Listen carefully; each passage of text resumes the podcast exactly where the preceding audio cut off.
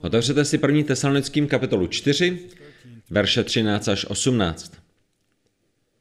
Přečteme si to a potom se na to společně podívejme a trochu tento text proskoumejme. Toto bude poměrně detailní pohled na tuto konkrétní událost, kterou vzkříšení věřících je. Verš 13. Nechceme vás, bratři, nechat v nevědomosti o údělu těch, kdo zesnuli, abyste se nermoutili jako ti, kteří nemají naději. Věříme-li, že Ježíš zemřel a vstal z mrtvých, pak také víme, že Bůh ty, kdo zemřeli ve víře v Ježíše, přivede spolu s ním k životu. Toto vám říkáme podle slova páně. My živí, kteří se dočkáme příchodu páně, zesnulé nepředejdeme. Zazní povel, hlas archanděla a zvuk boží polnice. Sám pán se stoupí z nebe a ti, kdo zemřeli v Kristu, vstanou nejdříve. A potom my živí, kteří se toho dočkáme, budeme spolu s nimi uchváceni v oblacích vzhůru vstříc pánu. A pak už navždy budeme s pánem. Těmito slovy se vzájemně potěšujte.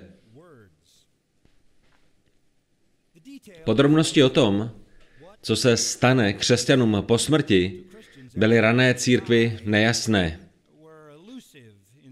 Tesalonečtí se specificky obávali této věci. Kam jdou křesťané po smrti? Co se stane jejich duším? A hlavně, co bude s jejich těli? Tyto otázky trápily mladé věřící v tesalonické církvi, jak můžeme předpokládat.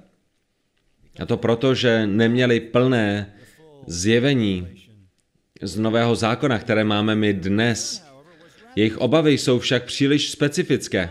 Pavel je učil, když jim sloužilo skutečnosti, že se Ježíš vrátí. Mluvil k ním tak, aby rozuměli, že se tak může stát v jejich životě. Vrátíte-li se do kapitoly první, zde ku příkladu kapitola končí těmito slovy. Jak jste se věřící obrátili od model k Bohu, abyste sloužili Bohu živému a skutečnému a očekávali z nebe jeho syna, kterého vzkřísil z mrtvých, Ježíše, jenž nás vysvobozuje od přicházejícího hněvu. Pavel mluvil o příchodu Krista tak, jako by se mohl stát v jejich životech. A oni očekávali tuto blaženou událost.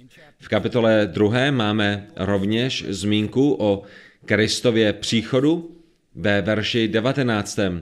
Vždyť kdo je naše naděje, radost a vavřín chlouby před naším pánem Ježíšem Kristem při jeho příchodu, ne-li právě vy?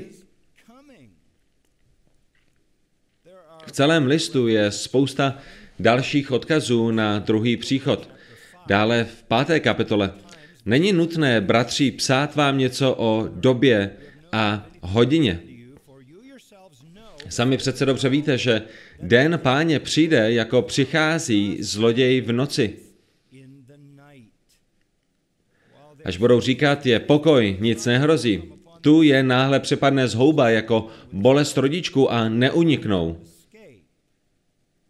Vy však, bratři, nejste ve tmě, aby vás ten den mohl překvapit jako zloděj. Vy všichni jste synové světla a synové dne. Nepatříme noci ani temnotě. Očekávali příchod Krista a také očekávali boží soud v události, která se nazývá Den páně, Den hospodinův. Velice známý termín ze starého zákona. Žijí tedy a očekávají, že toto všechno se stane v jejich životech. Skutečně zde ani v prvním listu korinským 15. kapitole nebo kterémkoliv Pavlově listu není ani náznak toho, že by se tato událost neměla uskutečnit během jejich životů. Je zde tedy tato bezprostřední událost, příchod Krista. Může nastat během jejich života. To je pozadí pasáže, kterou jsem vám přečetl. Toto je otázka, kterou si kladli. Pokud se tato úžasná událost stane, pokud se pán vrátí, aby byl s námi a my s ním a v jeho přítomnosti, co se stane s křesťany, kteří zemřeli před jeho příchodem? To je ta otázka. Je v podstatě předložena ve verši 13. Nechceme vás, bratři, nechat v nevědomosti o údělu těch, kdo zesnuli, abyste se nermoutili jako ti, kteří nemají naději. Velice se obávali toho, co bude s křesťany, kteří už zesnuli. Báli se a rmoutili se, že zmeškají tuto velkolepou událost. Byli znepokojeni tím, že jejich milovaní zemřeli a přijdou o tuto událost. To, co pocit zármutku dělalo horší, bylo pronásledování. Mnoho z nich zemřelo nebo zemře jako pronásledovaní. Zpátky v kapitole 3, verši 3, Pavel píše, aby se nikdo nedal zvyklat v těchto souženích, neboť sami víte, že to je náš úděl. Když jsme byli u vás, předpovídali jsme vám, že na nás přijdou soužení a to se také, jak vidíte, stalo. Míříte k soužení a pronásledování, to povede v mnohých případech až k smrti, ale co se stane s těmi, kteří byli pronásledovaní? Mohli předpokládat, že se stanou nejušlechtělejšími z nejušlechtělejších. Patří jim přeci to nejlepší z božích budoucích plánů a přesto minou druhý příchod, pokud zemřou? Co pak takoví, kteří zemřeli přirozenou cestou? Přijdou i oni o Kristův velkolepý návrat. Byla snad jejich smrt nějakou formou trestu? Něco jako když čteme 1. Korinským 11.30, věřící, kteří nějakým způsobem znesvětili památku páně a skutečně zemřeli pro tento hřích, jsou i oni takto trestáni Bohem? Nezúčastní se toho velkolepého sjednocení a vytržení do nebe? Zůstanou jako živé duše bez těla? Budou považováni za méně svaté, protože neměli podíl v této události? Celá tato záležitost v nich vyprodukovala množství bolesti, protože již dříve byli označeni velmi důležitou cností. Podívejte se do kapitoly 4, veršu 9 a 10. O bratrské lásce není třeba, abych vám psal, neboť Bůh sám vás vyučil, jak se máte mít mezi sebou rádi. A takový opravdu jste ke všem bratřím v celém Makedonii. Jen vás prosíme, bratři, abyste v tom byli stále horlivější. Byli známí svou láskou. Ve skutečnosti je to jediná církev, do které Pavel kdy napsal a nemusel řešit a vytahovat jejich hřích. V jeho dopisech tesalonickým není nic takového. Byli známí svou hlubokou láskou jedním druhým i pro ostatní mimo své schromážení a to po celé Makedonii. To samo o sobě přidává ke smutku, který mají. Pokud by přeci někdo zemřel a promeškal druhý příchod, bude jen bestělná duše? A budou snad méně svatí, uteče jim tato mimořádná událost? Neprožijí pánovu přítomnost?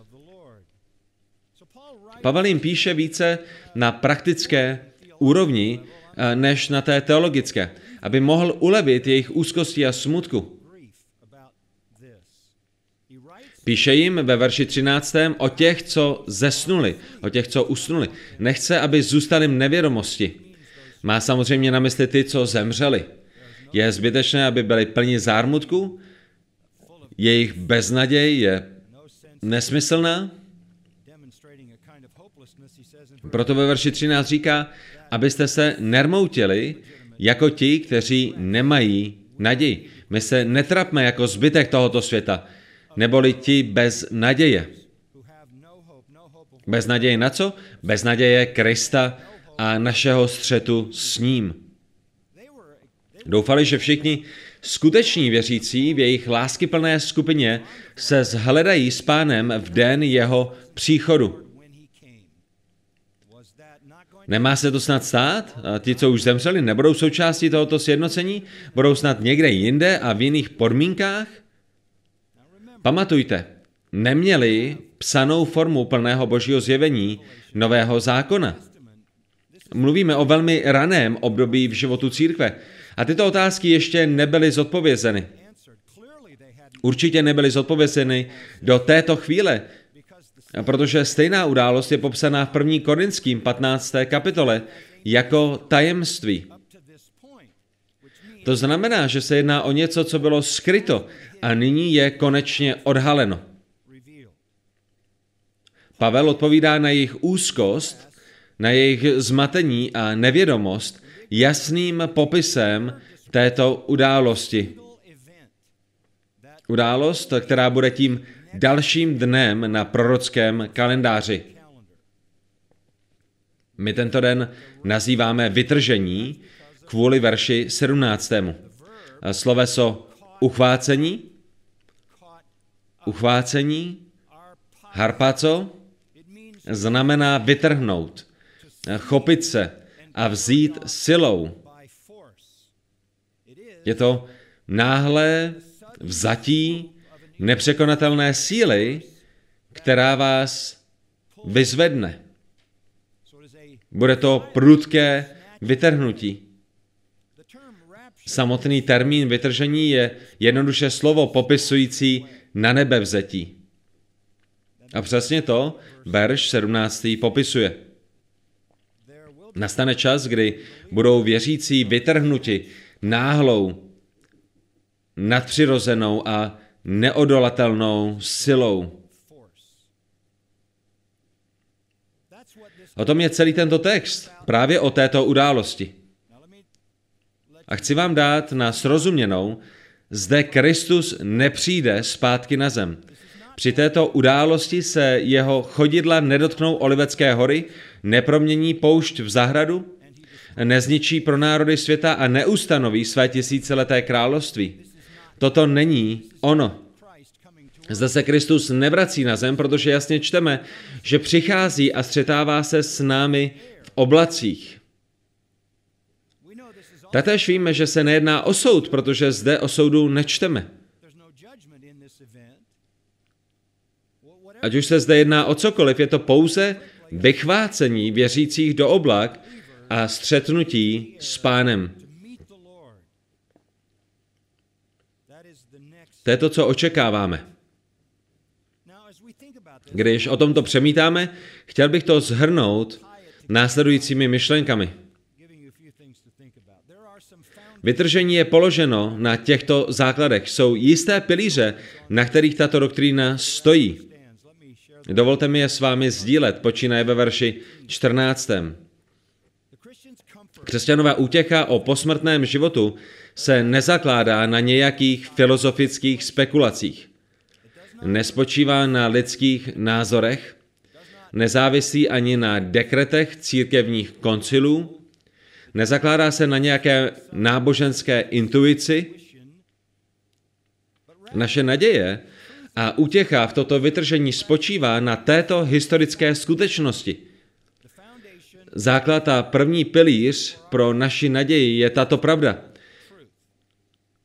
Pavel ji zhrnuje do těchto třech částí. Za prvé, vytržení spočívá na smrti Krista.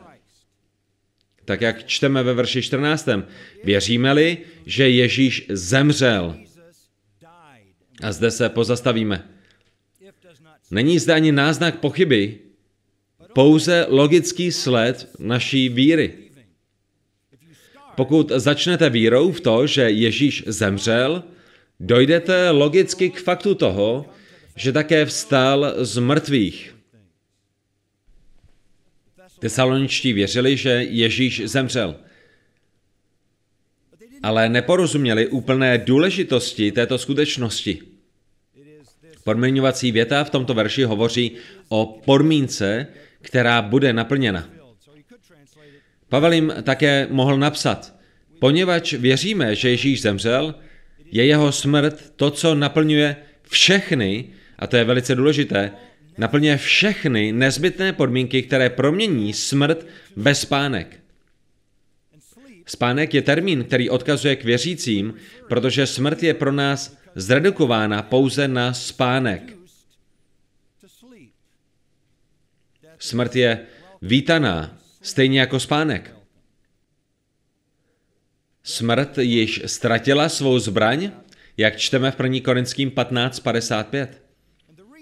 Důvodem toho, proč je smrt pro věřící pouze spánek, je proto, že on nesl náš hřích na svém těle. Kvůli nám byl stotožněn s hříchem, vzal na sebe boží hněv, zemřel naší smrtí. Jeho dokonalá oběť zaplatila výkupné za naše hříchy. Jeho smrtí jsme zachráněni od smrti. Jeho smrtí a v jeho smrti jsme zemřeli také. O Ježíšově smrti nečteme jako o spánku. Plně zemřel proto, aby smrt byla již pouze spánkem. Kristus na kříži zakusil v plnosti smrt a soud a my, kteří v něj věříme, nikdy nezakusíme smrt, pouze spánek.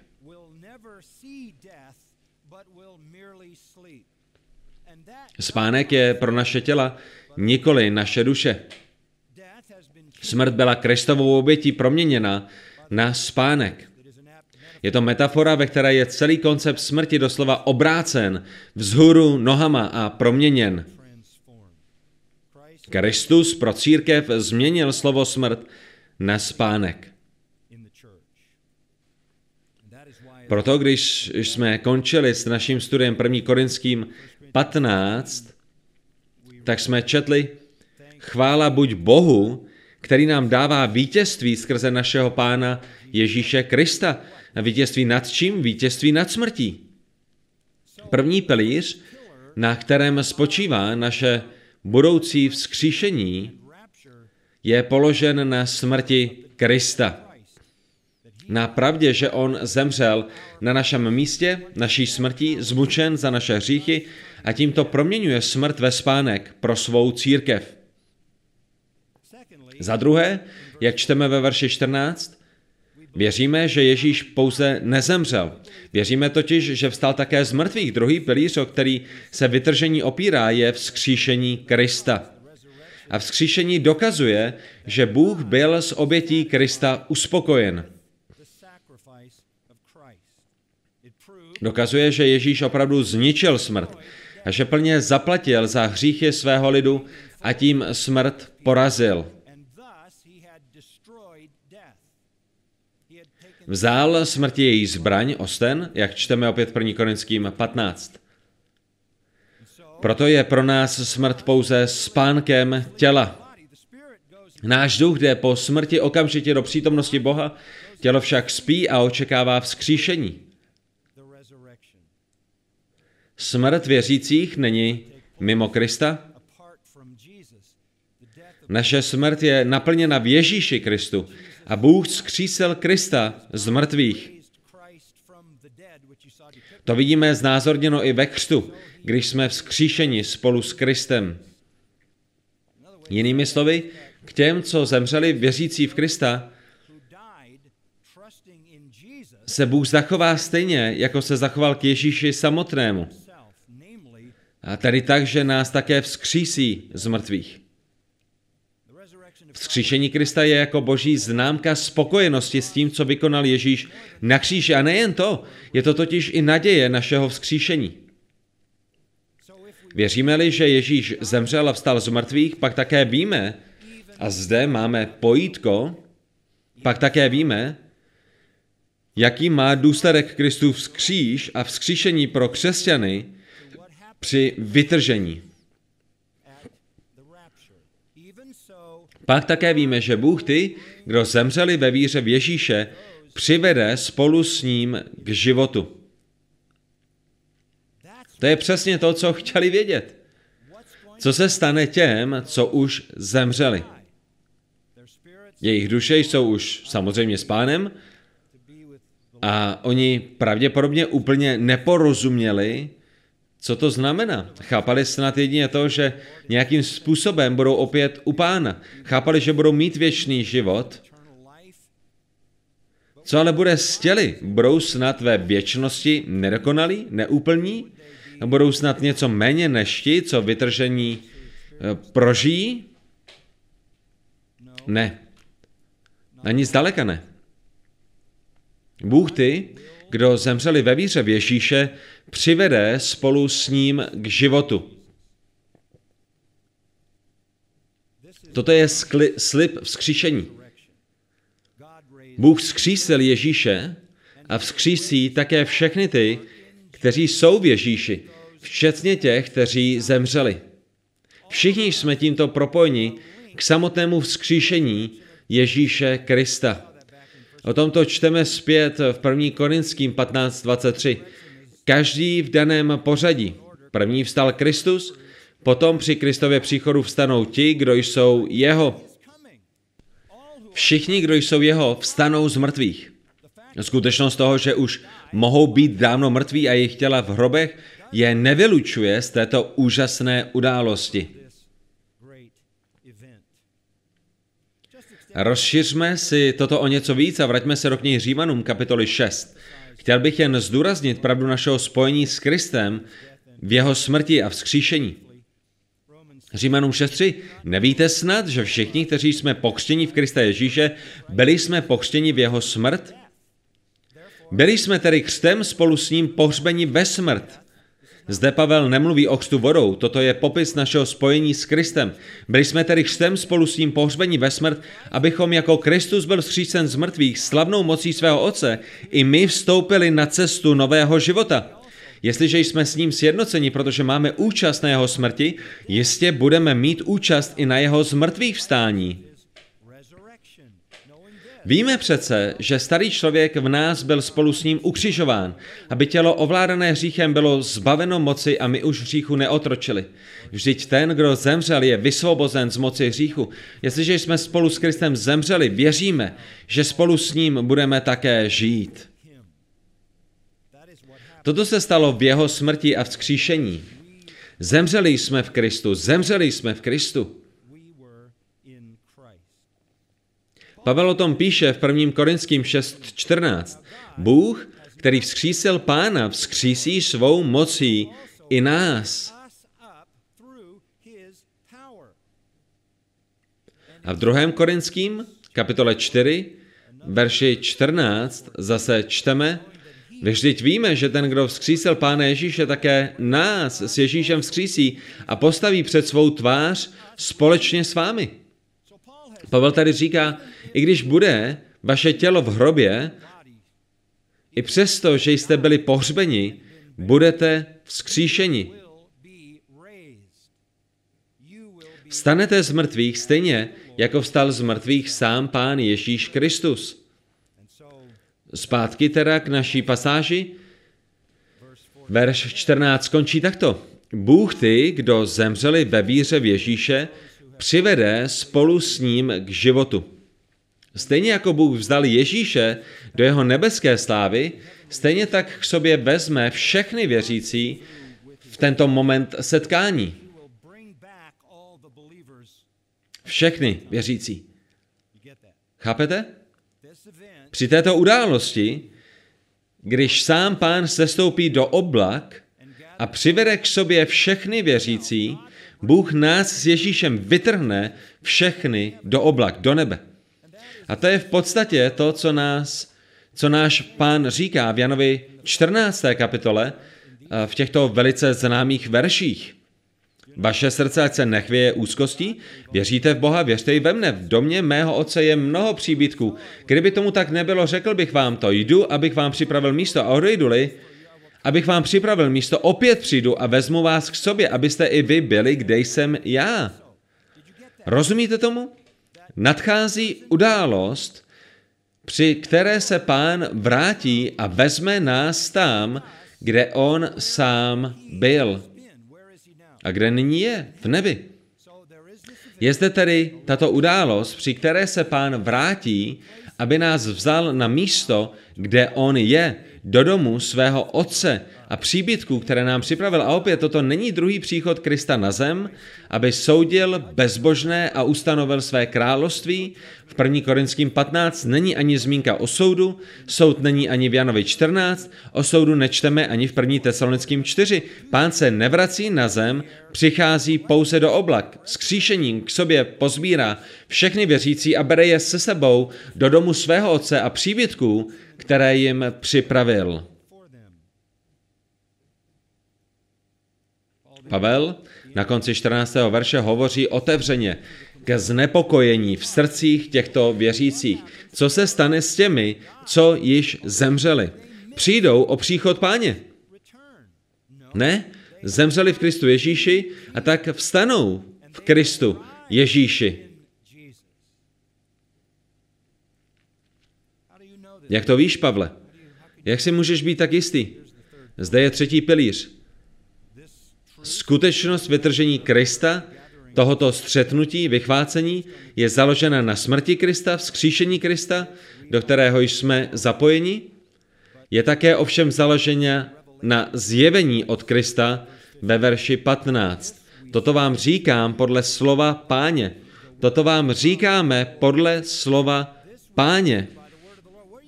Odkud máš tuto informaci, Pavle? Podle slova páně, na základě božího zjevení.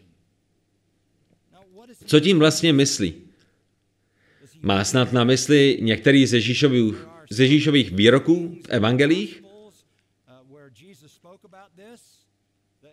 Odkazuje snad na Jana 14? To je sice odkaz na vytržení, ale nedává nám tolik konkrétních detailů ani nic podobného tomuto textu.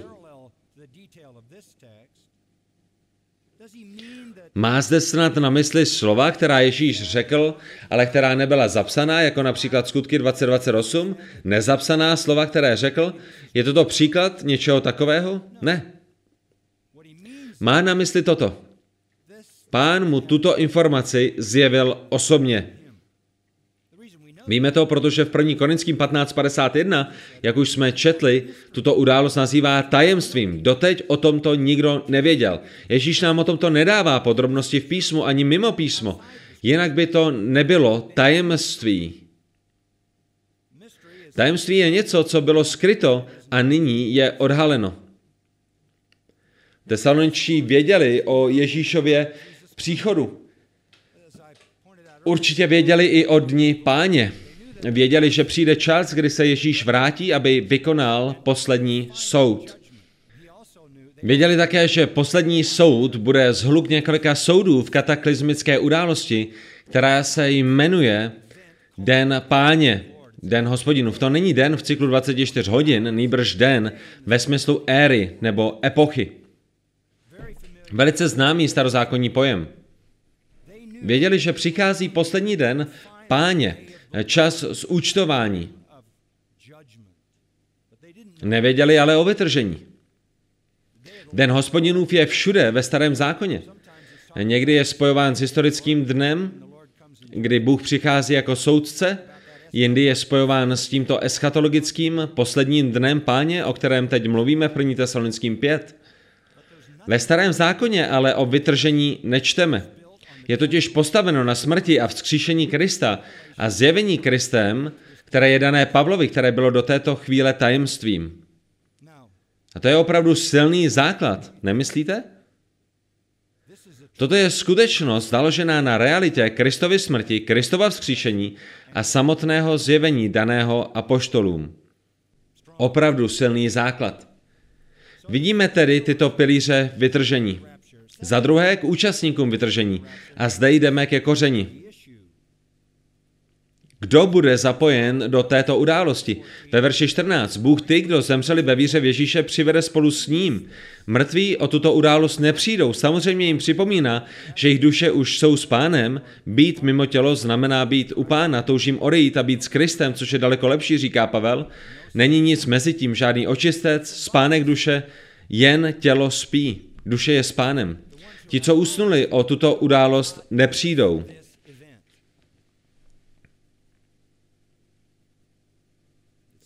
Ve verši 15 čteme, my živí, kteří se dočkáme příchodu páně, mě zde zajímá slovo my.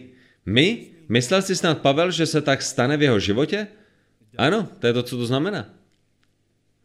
Nestalo se tak sice, ale mohlo se to stát. Je to totiž událost, která nepřed, které nepředchází žádné znamení. Je to náhle, okamžité, vytrhnutí. Zde ani kdekoliv jinde v Bibli nemáme ani náznak čehokoliv, co má této události předcházet. Když čteme v evangelích o Ježíši, který na Olivecké hoře hovoří o všech událostech, které budou předcházet jeho příchodu, to jsou události, které musí předejít, než se vrátí jako soudce, aby ustanovil své království. Tohle je něco jiného. Ještě před tímto vším.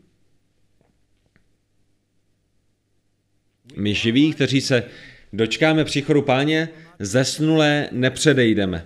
To zodpovídá jejich otázku. Nejen, že mrtví vstanou z mrtvých, budou vzkříšeni před námi. Někdo říkával, že je to proto, že musí urazit o dva metry více než my. Nemyslím ale, že to je ten důvod. Věřím, že ve slově my zde ukazuje na okamžitost celé této události. Už jsem o tom napsal mnoha, mnohem více v knize Druhý příchod. Přečíst si o tom více můžete právě tam, nebo v jakémkoliv komentáři k první tesalonickým, nebo k zjevení, nebo v knize, protože čas je blízko, který jsem napsal. Nám ale nyní stačí, abychom si řekli, že příchod páně pro své děti do nebe, do příbytků, které nám byly připraveny v domě jeho otce, je popsán právě zde. Opět zde není soud. Kristus se fyzicky ani nedotkne země nerozpůlí Oliveckou horu, nepřichází k Armagedonu, neporáží zde své nepřátele a nepřináší poslední soud, nerozděluje ovce od kozlů a neustanovuje tisícileté království. Toto vše přijde po začátcích dne páně, jako vyvrcholení dne páně, což je období soudu. A mimochodem, vytržení se objevuje ke konci kapitoly 4 a den páně je popsán v kapitole 5. Takový je sled událostí. Pavel nejenže nevěděl, kdy se toto vše naplní, věděl také, že to ani nemůže vědět. Určitě byl obeznámen se slovy našeho pána, které jsou v Matoušovi 24.36. Nikdo nezná den ani hodinu, dokonce ani syn to nevěděl. Určitě věděl, Muselo mu být řečeno, že ve skutcích kapitole první se učeníci ptají, pane, už v tomto čase chceš obnovit království? A Ježíš jim řekl, není vaše věc znát čas a lhůtu, kterou si otec ponechal. Toto nadejde v hodinu, kdy se nenadějete. Matouš 24, 44. Nemohl vědět a věděl, že ani nemůže vědět. To, co ale věděl, je, že to může být až za dlouhou. Pokud znal podobenství Ježíše v Matoušovi 24 a 25, v jednom z těchto podobenství nám je připomínáno pánem, můj pán se už dlouho nevrací.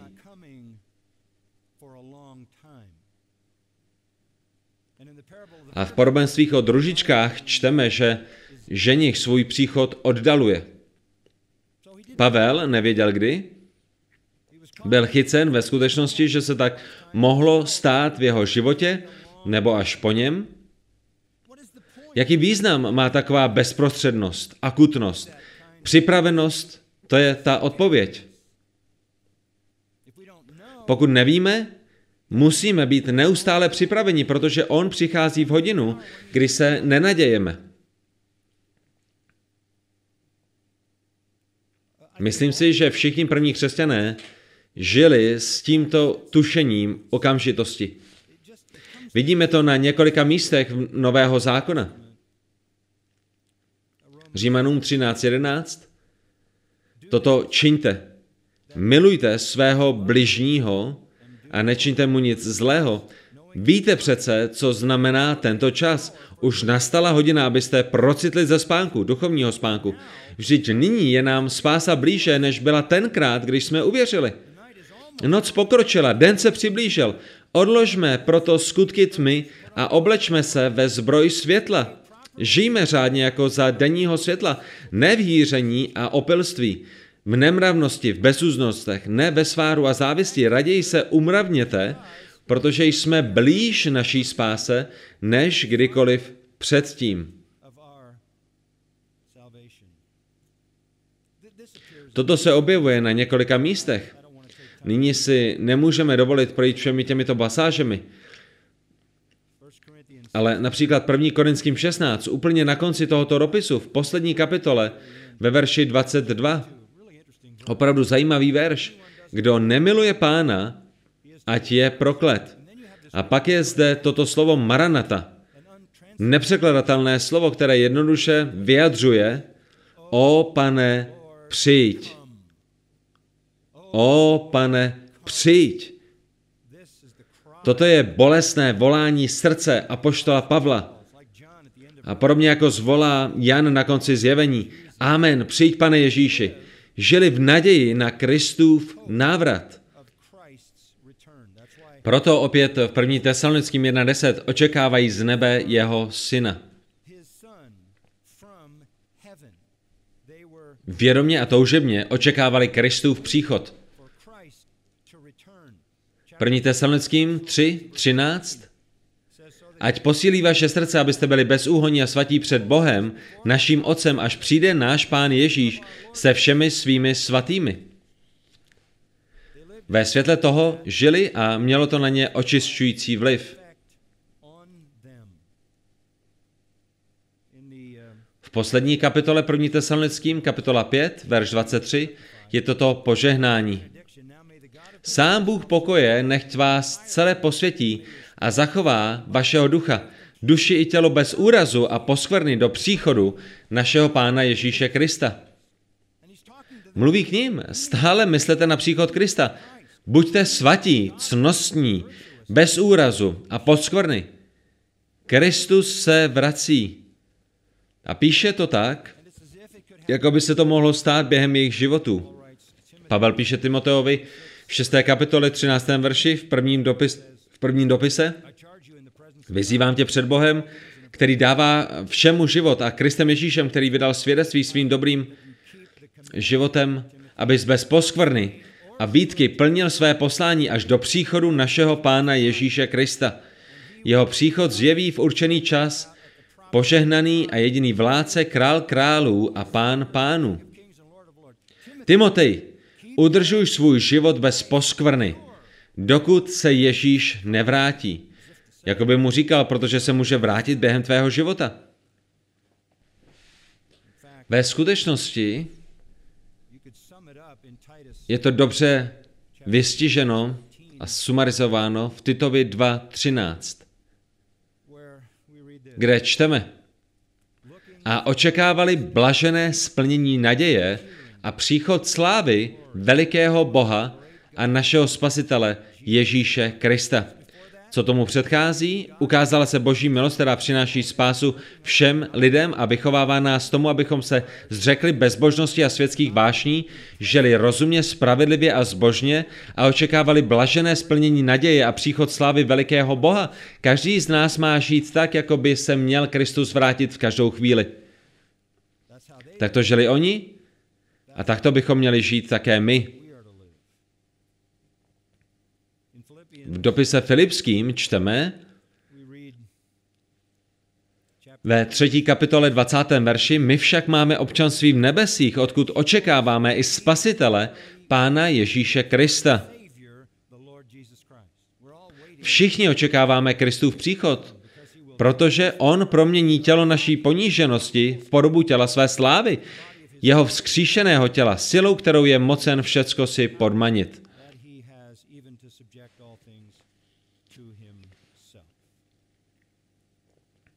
Myslel si Pavel, že jednoho dne zemře? Samozřejmě. Samozřejmě. V 1. Tesalonickým 5.9. Vždyť Bůh nás neurčil k tomu, abychom propadli jeho hněvu, nýbrž abychom došli spásy skrze našeho Pána Ježíše Krista. On zemřel za nás, abychom my, a živí či zemřelí, žili spolu s ním. Věděl, že i on může zemřít. Věděl, že Kristus se také ale může vrátit. Mohl žít do Kristova příchodu a mohl zemřít. Nevěděl. Filipským říká v kapitole první, bude na mě oslaven Kristus, ať životem nebo smrtí. Život to je pro mne Kristus a smrt je pro mne zisk. Odejít a být s Kristem, což je jistě mnohem lepší. Na konci svého života v tomto nádherném, konečném a vítězném svědectví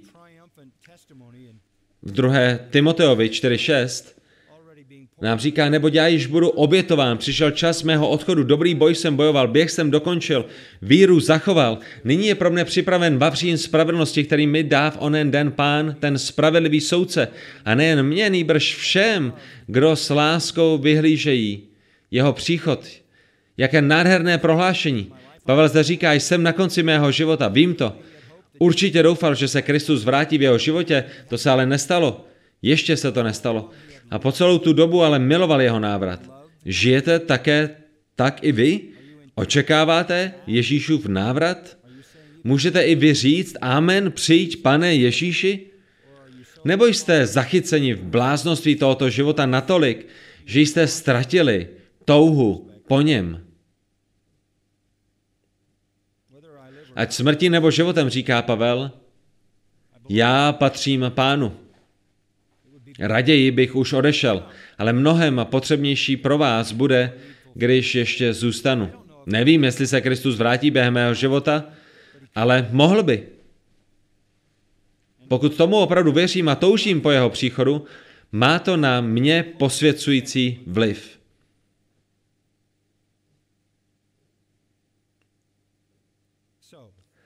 Žili tedy ve světle tohoto slibu, této skutečnosti,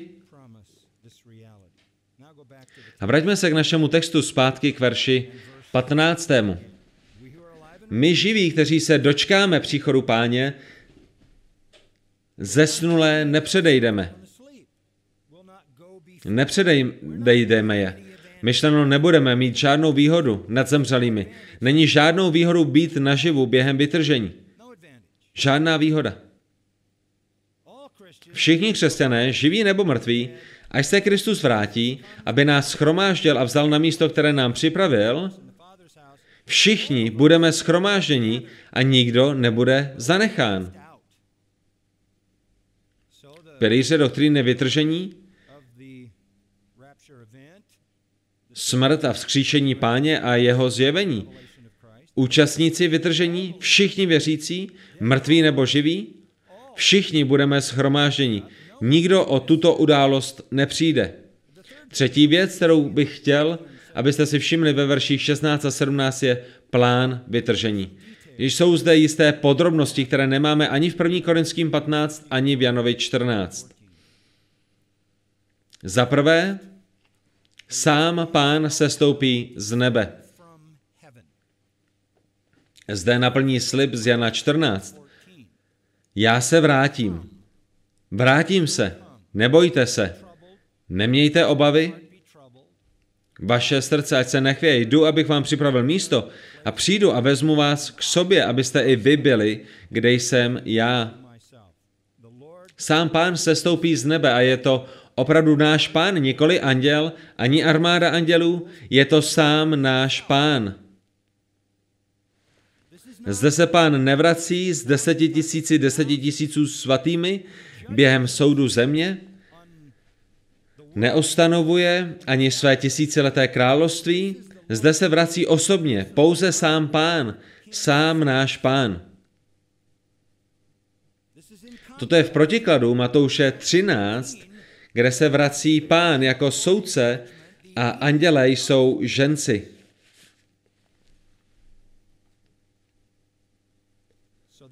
Když Ježíš ve skutcích 1.11 vystupuje do nebe v oblacích,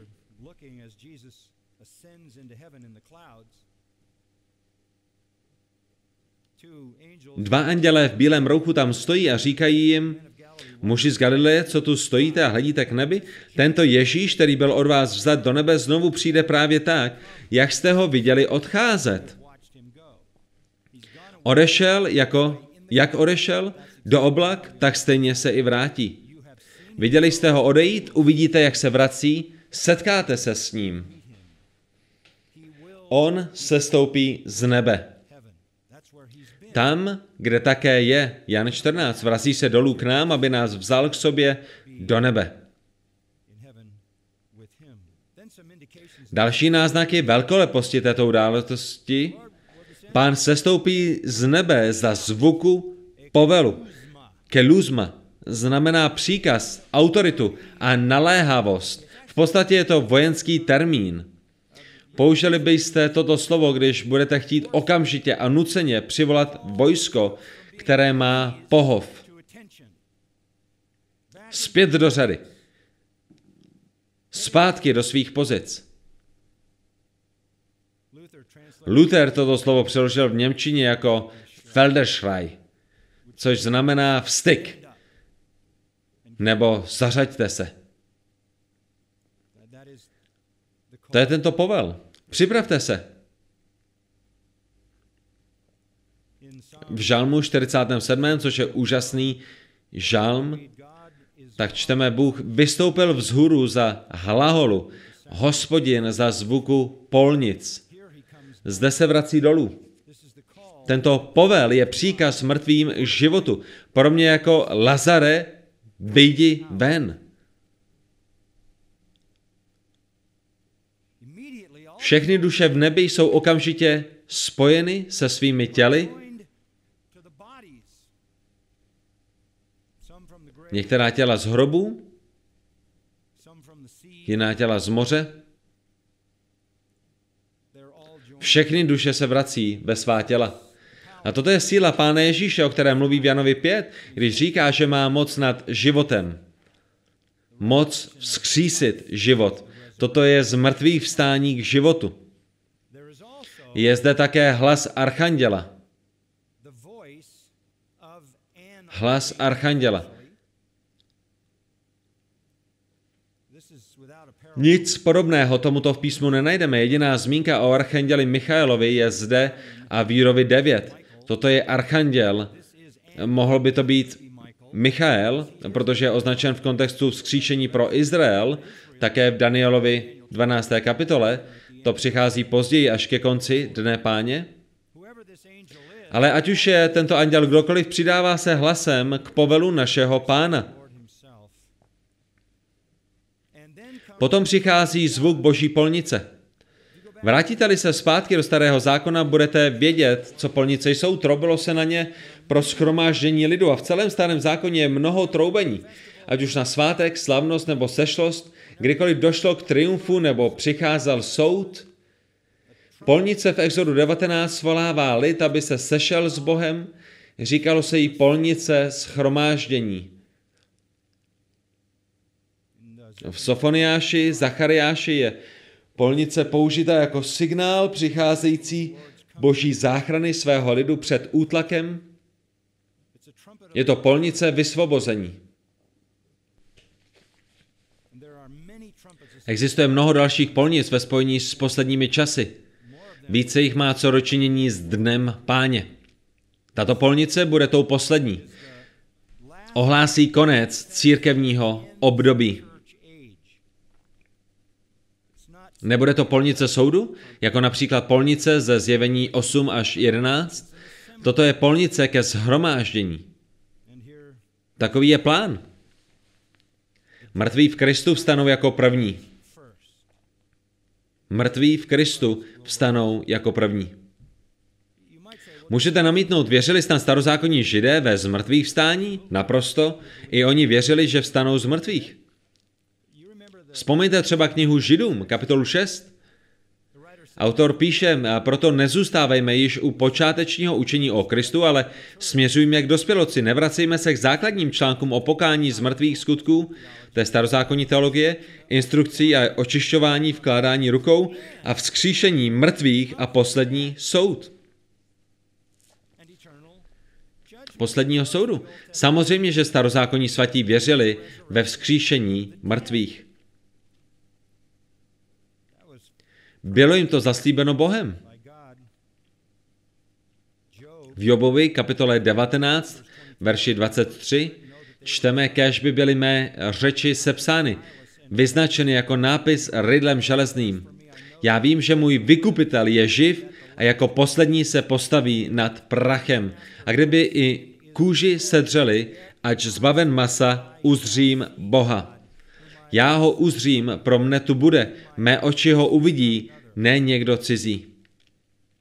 Job věřil ve vzkříšení. V Žalmu 16 čteme o Bohu, který nedovolí, aby jeho svatý padl a udřel potupu. A v pasáži, kterou jsem již zmiňoval v Danielovi 12, tato pasáž je o vzkříšení.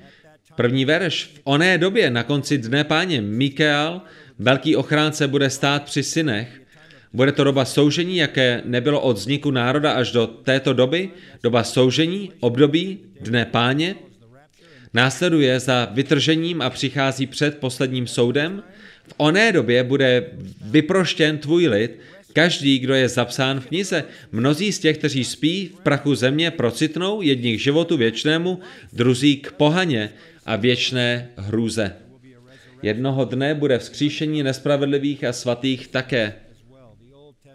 Starý zákon učí o vzkříšení těla, stejně tak jako nový zákon, jak už jsme zjistili. Mám moc rád tuto část. Ti, kdo zemřeli v Kristu, stanou nejdříve. Přestože zemřeli, jsou stále v Kristu.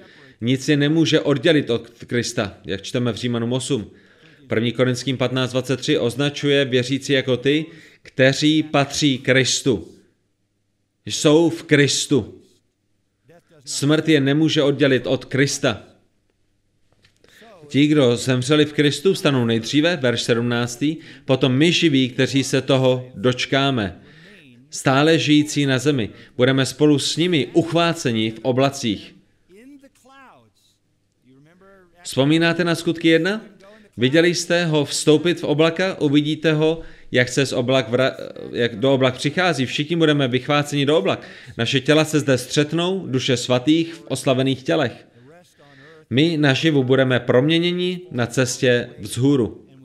A my víme, jak rychle se to stane? Už jsem vám to minulý týden řekl. Tak rychle, jako když světlo pronikne okem. Nanosekundu.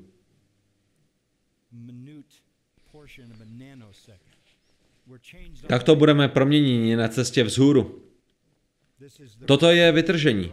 Všichni budeme vychváceni touto nadpřirozenou neodolatelnou silou. Slovo harpáco je opravdu zajímavé. Jinde je použito například v Matoušovi 11, kde je silou bráno království, v desáté kapitole Jana je použito, když pán Ježíš říká, že nás nic nemůže vyrvat z otcovy ruky. V 2. Korinským 12 také, když byl Pavel vychvácen do třetího nebe. Je použito ve skutcích 8, když byl Filip vytržen a zmizel. Pamatujete, když mluvil s eunuchem? A hlavně je použito v 1. Korinským 15, 51 až 52. Naraz, v okamžiku, až se naposled ozve polnice, až zazní, mrtví budou skříšeni k nepomíjetelnosti a my živí budeme proměněni. Vytržení a proměnění do našich věčných těl, stejně jako skříšený Kristus.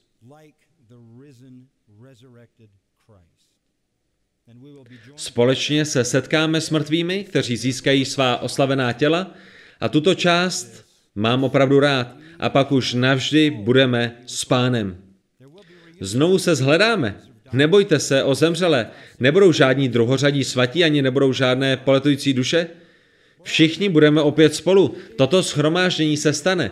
Nikdo nebude vynechán. Všichni budeme proměněni do oslaveného stavu. Oblaka jsou spojovány s tímto. S pánem se totiž setkáme v oblacích. Znovu připomínám, toto není druhý příchod, pán se nevrací na zem, setkáváme se s ním v oblacích. Setkáme se s ním v oblacích. Střetnutí s hospodinem je, běžné starozákon, je běžnou starozákonní myšlenkou a zde je představena jako to, co věřící zažijí. Vezme nás a přivede do našich příbytků, které nám připravil a pak už navždy budeme s pánem. Nikdy poté už nebudeme rozděleni. Na konci dne páně, kdy se vrátí, aby soudil, my se vrátíme s ním.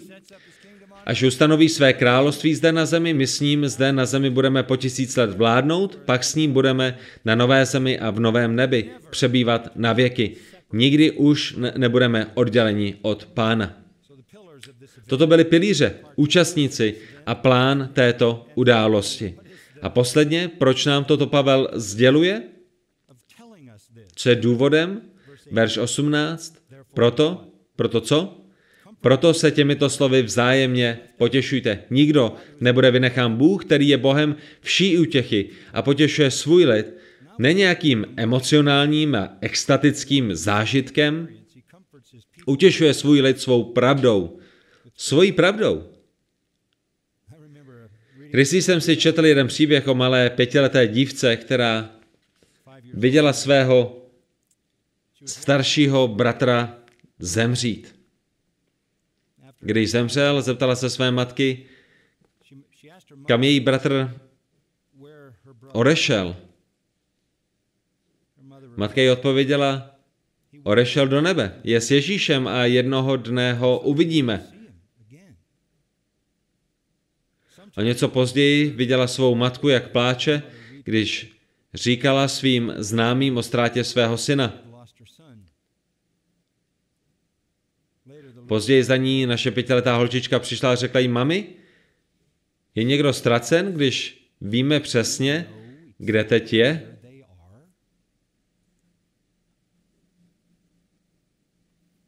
Být v přítomnosti pána není žádná ztráta. Otče, děkujeme ti za tuto nádhernou pravdu, za tuto požehnanou naději.